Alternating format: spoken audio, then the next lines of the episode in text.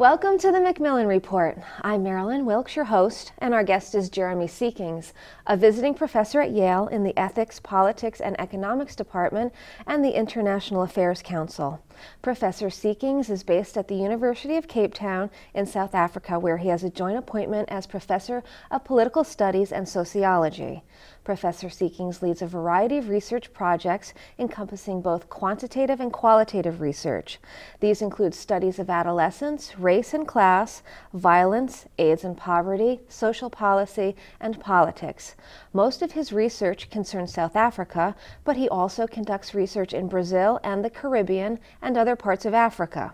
Today we'll talk with Professor Seekings about his recent article titled Deserving Individuals and Groups The Post Apartheid State's Justification of the Shape of South Africa's System of Social Assistance.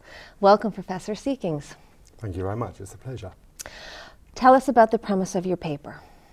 Well, this paper is a paper looking at the South African welfare system. Mm-hmm. Uh, and the South African welfare system is quite distinctive mm. in, in many ways uh, which I think makes it interesting to a variety of audiences. Mm-hmm. Uh, welfare systems around the world typically involve some combination of what are called what social insurance programs and social assistance programs. Social insurance programs, such as Social Security in the, in the US, mm-hmm. are contributory programs where people become eligible for benefits, old age pensions or whatever, on the basis of the contributions they're making when they're working. So those are programs that are primarily uh, designed and intended to provide for uh, financial support for working people when they're unable to work. The other kind of program is social assistance program. And social assistance programs, or what Americans call welfare, mm-hmm. uh, are programs which are non-contributory generally, and they are gen- often means tested, uh, whereby support is given to particular categories of people on the basis that they are considered deserving. Mm-hmm. So the, the poor in America get, get financial assistance for, for, for medical expenses. And there was the AFDC program for, for single mothers. Uh, and in many parts of the world, there are also old age pensions for the, for the elderly, which are not linked to their contribution record, but are, are, are, are they are non-contributory right, if you like. Now, South Africa is very unusual because South Africa has uh, a very undeveloped contributory system, but a very extensive non-contributory system. So it has very limited social insurance, but very extensive social assistance. Now, this is a very unusual combination around the world. Uh, uh, and uh, uh it has all sorts of consequences. Now, the one important consequence is that uh, with social assistance programs is that who gets them reflects very much who is considered deserving by political elites or by society as a whole, depending on the, the history. But who, who is considered deserving? What kinds of poor people are considered deserving? And in South Africa, there's been a, a, a big debate about this recently because poverty is very extensive and many poor people are not in those categories of the deserving poor who have been recognized as deserving in the design of the welfare system, the social assistance system. So in, in, my, in, in this particular paper of mine, I was looking at the way in which certain groups of poor South Africans are identified as deserving and get covered by the, the social assistance system. But other groups of poor South Africans don't.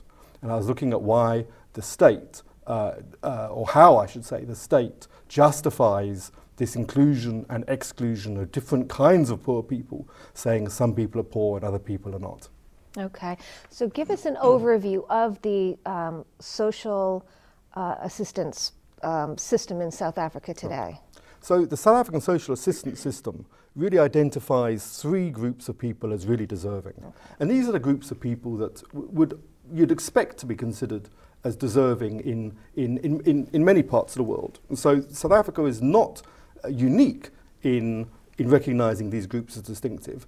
It's, it's, it's unique in the global south in the extent to which it has, it has uh, uh, included these groups in its welfare system. So the first is the elderly. Uh, so South Africa has a, a very generous system by global standards of old age pensions.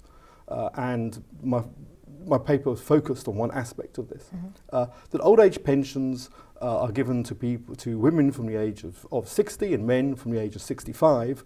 These are non-contributory. They're means tested, And that means that when you apply, you have to show that you don't have mm-hmm. extensive other sources of income or great wealth. In practice, uh, 90% of the elderly get the pension. So the means test is really just a way of, of uh, and not giving it to retired university professors, for example. Mm -hmm. uh, so almost everybody gets the pension, but there is a means test. Uh, but if you satisfy the means test, then uh, you, you, this is a, a pension which you get as a right from 60 or 65 if you're a woman or a man. That's the first part of the welfare, the, the social assistance system. So the elderly, they're considered deserving. The second group who are considered deserving are, are the disabled, right, who are unable to work. Uh, but because they are because they're disabled or, or, or chronically sick. Mm-hmm. Uh, and in South Africa, this has actually become quite a, a, a, a political or social hot potato mm-hmm. because large numbers of people have become sick because they are sick with, with stages three or four of AIDS, mm-hmm. and uh, and so a lot of the disability is AIDS related. Uh, so there's the second big category of people in South Africa who are considered deserving are the disabled and the sick. And the third category are children. Uh, and in many countries around the world, there is some recognition that, uh, that children should, you know, society has some responsibility to make sure that children don't grow up in poverty, or at least not in extreme poverty. And in South Africa, there is a system of child, what are called child support grants. And these are grants which are given to the parents of, or the guardians mm -hmm. of of children where the, where the families are very poor, and the idea is that this will give the, the family the, a sufficient minimum that at least the child will not go to school hungry and uh, will not go to school without any shoes uh, and will have a, a better opportunity in life than if there was no support. So those three groups, the elderly, the disabled, and children, are identified as deserving poor. Now, there's a lot of poor, poor people who don't fit into those categories, of course.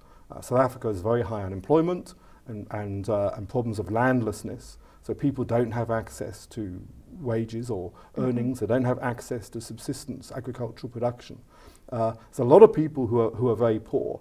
Now, some of those people, of course, live with the elderly, they live with a grandmother, or they've got children, or they live with someone who's disabled. So indirectly, they might benefit right. from the welfare system, although they're not considered deserving as individuals. But then there's plenty of, of poor families who, who have no children of an eligible age for the child support grants, uh, which used to be up to the age of 14, who aren't living with the elderly or aren't disabled. They just don't have work and they don't have land. Uh, and th- those, those people are, are, are overlooked by the welfare system. They're not considered deserving in terms of the design of the welfare system. Uh, and so there's some debate about should the welfare system include some or all of them. Now, my paper focused on, on one particular group of, of, of people who were d- excluded, which was men between the ages of 60 and 65. So women get the old age pension from the age of 60, but men only got that old age pension from the age of 65. That was okay. gender discrimination. Uh, and, uh, and this was justified by the, the South African government uh, on a number of, of, of grounds. Mm-hmm. Uh, the first being that women are generally disadvantaged, uh, and the second that women are more uh, benevolent in how they use their, their pensions. And if you give them money to a grandmother, they're more likely to, to look after, to, to share it with other needy members of their family than if you give it to an elderly man. So there are these two arguments which the state used to justify why it was discriminating in favour of women and against men in this age group 60 to 65.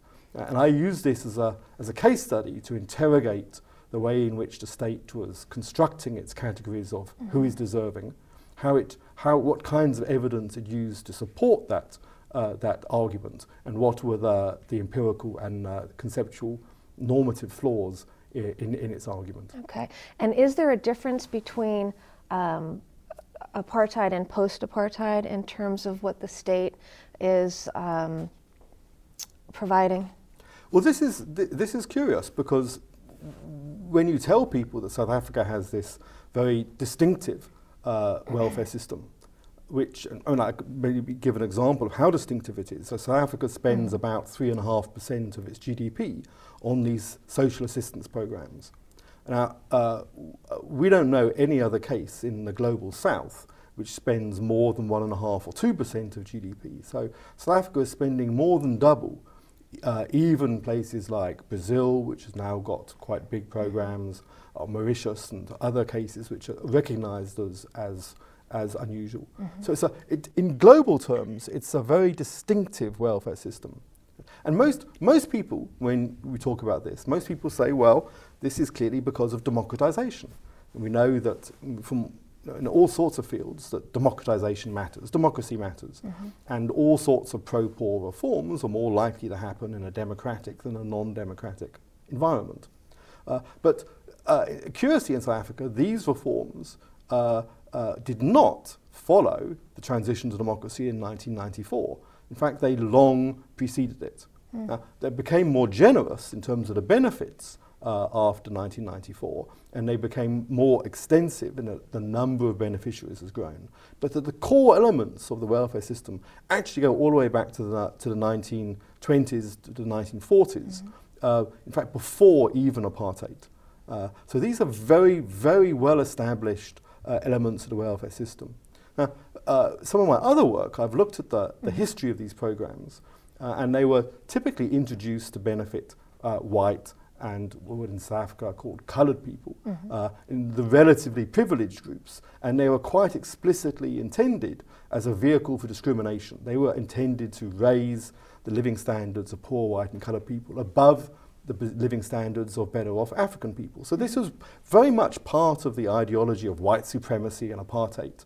Uh, they, they, the, the, governments at the time drew on the, the British model, which had old age pensions and other forms of support for the poor, but only applied them to the privileged members of the privileged mm-hmm. citizens of, of, of South Africa at the time. Uh, but in the 1940s, mm-hmm. they, uh, many of these programs were deracialized in the extent, to the extent that they were partially extended to African people. Right? Uh, and that, that was a, a, a, particular moment really in the Second World War in the 1940s when it happened. Uh, and that uh, really that, that the, the, the, system which was put in place then survived all the way through, became much more generous in the later apartheid period, uh, and, and is the basis really of this now very unusual welfare system. So it is a, a it's a very long-standing system, mm-hmm. right, which has its origins in a, in a, in a, in a, in a particular sort of moment in time, but where the, the, the outcome today was very different to what the mm-hmm. founders actually intended 80 years ago. What drew you to look at this? Why is this important to study? Well, I, I, I looked at this for, for, two, for two reasons. The first is that I've done a lot of work on the comparative study of welfare systems in the global south. Uh, uh, and maybe say a bit more about that in a moment. Mm-hmm. But the, the, other reason is that uh, I was asked to, to, to look at the particular question of, of why men in the 60 to 65 year old category were excluded from the welfare system because uh, a group of men aged 60 to 65 brought a, a, a, a court case mm. against the South African government uh, saying that their dis- exclusion, or to put it another way, the discrimination against men, because women of that age got the pension and the mm. men didn't, this discrimination, this exclusion was not constitutional in terms of the Bill of Rights, which is part of the South African Constitution.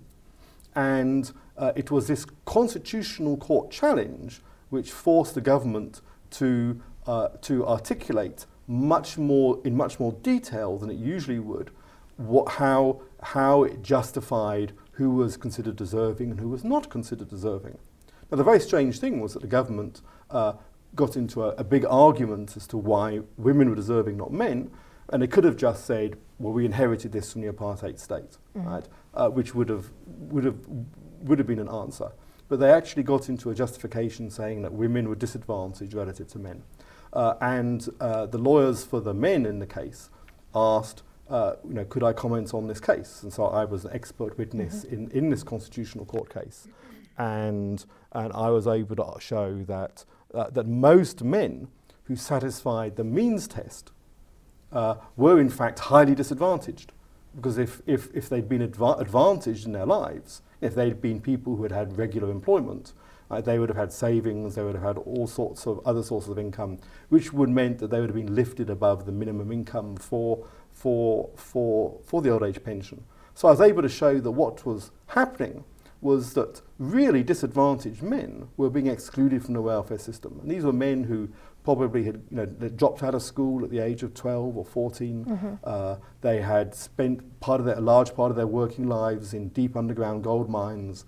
They'd got, uh, they'd probably got, uh, you know, their health was probably impaired. Uh, they probably had spent, you know, 15, 20 years unemployed. They had no other source of income. They had no skills other than deep level mining, and there was no demand for those skills from, from 60 year old men. These men who were in many ways really very disadvantaged. Uh, and I was able to show that, the, that it was these kinds of people who were being excluded by the government's definition of the deserving poor. Mm-hmm. Uh, and, uh, and as a consequence of this court case, the government, in fact, uh, reformed the system, and now they've reduced the uh, age of eligibility for men from 65 to 60, so that men and women are eligible for the old age pension from the age of 60, uh, subject to satisfying the means test. Okay. So, so it has it has real practical consequences yes. now that there are you know there are men in South Africa who uh, get the pension and are not poor, right. not living in poverty, who without this reform would not have been would not have had this this source of income yeah. and had to wait another five years. Yeah, that's wonderful. So let's talk about how you became to be an expert with witness and how you gathered the data. Um, you know that you brought. Right. So so the the government's case was based very much around, around using empirical data to mm-hmm. show that men and women were differentially advantaged and disadvantaged, that women enjoyed more disadvantages than men. Uh, and they were able to do that fairly easily using survey data, which showed that on average, women get slightly less education than men, uh, uh, that they have less, in, they have fewer employment mm-hmm. opportunities, and so on.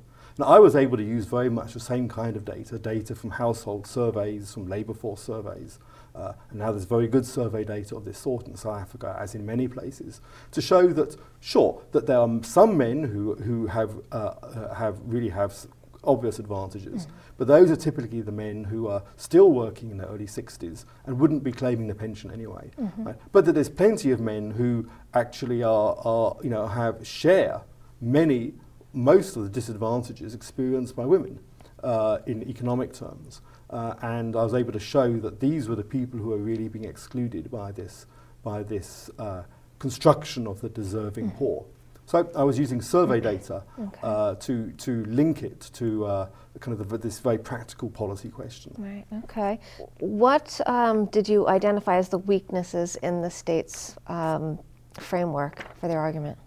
Well, the state, the state says uh, that the state argued that it was justified to exclude men of a certain age, mm-hmm. but to mm-hmm. include women, on the basis of of the of a comparison of the the mean okay. uh, education, the mean employment record, the mean uh, of a number of, of economic characteristics for men compared to women. And I was able to show that, in fact, just looking at the means, looking at the average for men, average for women, isn't very useful when you have considerable diversity, considerable variation. Mm-hmm. Uh, and in fact, what you really want to look at is you know, what are the advantages and disadvantages of different men and different women.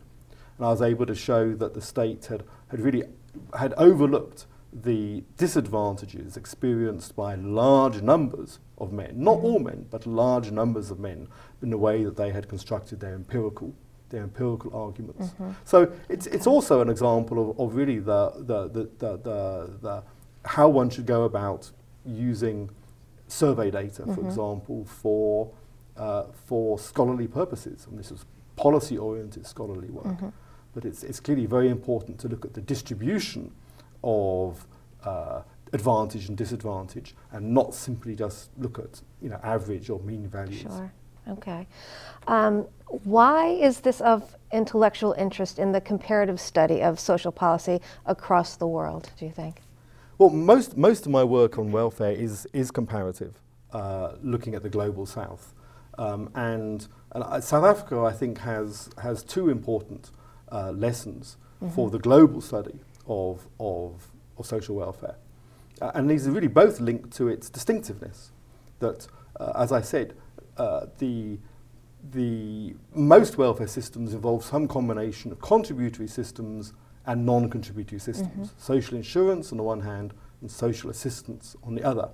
In the global south, most countries through the second half of the 20th century developed welfare systems which focused almost entirely on the contributory side. that these were systems that involved pensions or health insurance, very occasionally unemployment insurance, but certainly pensions and health insurance for workers who were in formal employment, such that when they retired or if they were sick, they would be covered. So most countries in the South uh, developed contributory systems which were workerist, in the sense that they were oriented towards workers in the formal sector.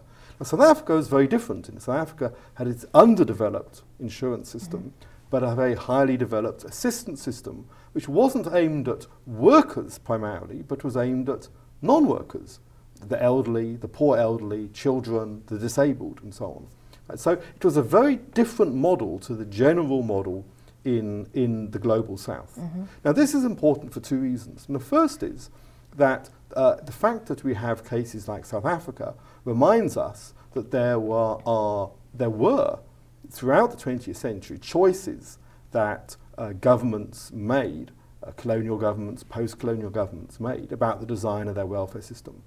It wasn't as if the, the standard, what I call workerist choice, in other words, a welfare system focused on really urban industrial workers, right? that was not the only option. Right? There were other options, and South Africa had in fact gone down a different route. Mm-hmm. And in, in my other research, I've looked at other examples of countries or cases which went down a similar route. Some countries in the Caribbean, uh, Mauritius, for example, uh, mm-hmm. uh, and Mauritius. Mauritius is not in the Caribbean.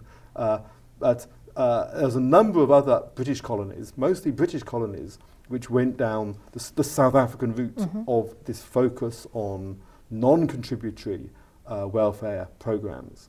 Now, the, if, we look at, if we look at South Africa and these other cases in a global context, we have to ask, well, why, why, why did they happen? Mm-hmm. And why were, that, why, did they, why were there not more cases of this sort? And a lot of my comparative work was focused on trying to understand both why why, why we have these exceptions and why that they were unusual. Mm-hmm. Uh, so I've looked, done a lot of work looking at the dif- diffusion of ideas around welfare in the early and the mid 20th century and the particular combinations of conditions which, which result in, in workerist mm-hmm. or uh, more social assistance type programs being implemented in different systems. So that's the one reason. It's mm-hmm. a kind of mm-hmm. historical reason to explain why do different countries go down different paths in terms of the design of welfare policy, or, or and this would be true of other areas mm-hmm. of public policy as well. The second reason why it's important is that in the last 20 years, there's been a huge upsurge of interest in the kinds of programs that South Africa has had on the books for, for a long time.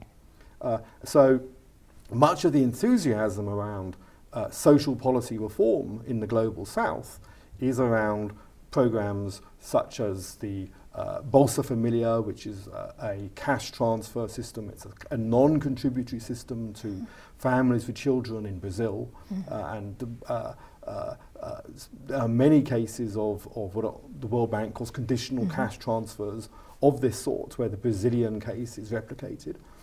There's also growing numbers of cases of where countries implement non-contributory pensions for the elderly on the South African lines. So there is this great upsurge of interest in this model, which wasn't very common for most of the second half of the 20th century, but in the 1990s and early 2000s has become much more common. So looking at the South African case can give us a lot more uh, understanding of you know, what kinds of conditions this reduces poverty or has particular consequences for particular groups of people. Mm-hmm. So in very practical terms, we can learn quite a lot from studying the, mm-hmm. the South African case precisely because it's now become a bit of a, uh, an unexpected uh, role model mm-hmm. uh, across many other parts of the world. And why has it become such a role model? Why the transition?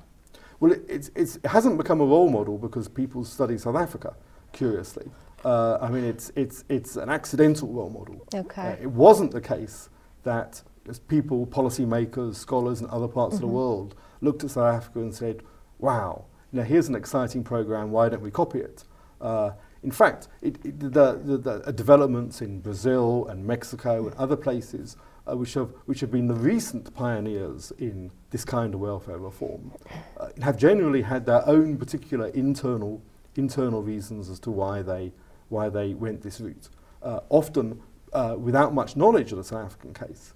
Uh, one reason why the South African case is not well known is that uh, the major vehicle for knowledge about welfare systems around the world for the last 50 years has been the International Labour Organization in mm-hmm. Geneva, the ILO.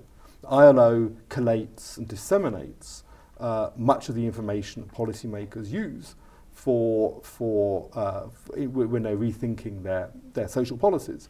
And the World Bank does the same thing uh, uh, increasingly as well. Now, the ILO expelled South Africa uh, in the 1960s because of apartheid. Mm-hmm. That because South Africa had the apartheid system, discriminated against black right. workers, the ILO said, you know, there is no place in the ILO for, for apartheid South Africa.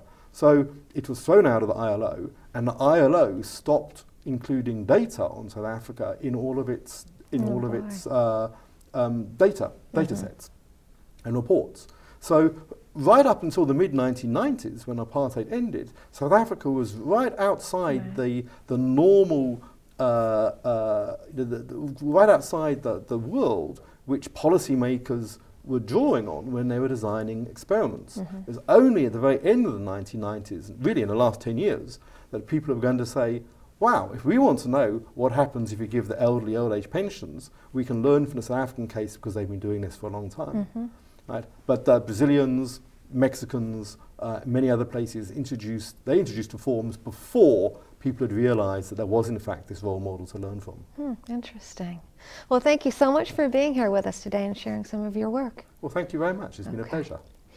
For more information about Professor Seekings and his work, please visit our website at yale.edu backslash Macmillan Report. Be sure to join us again for another episode of the Macmillan Report, made possible through funding from the Whitney and Betty Macmillan Center for International and Area Studies at Yale.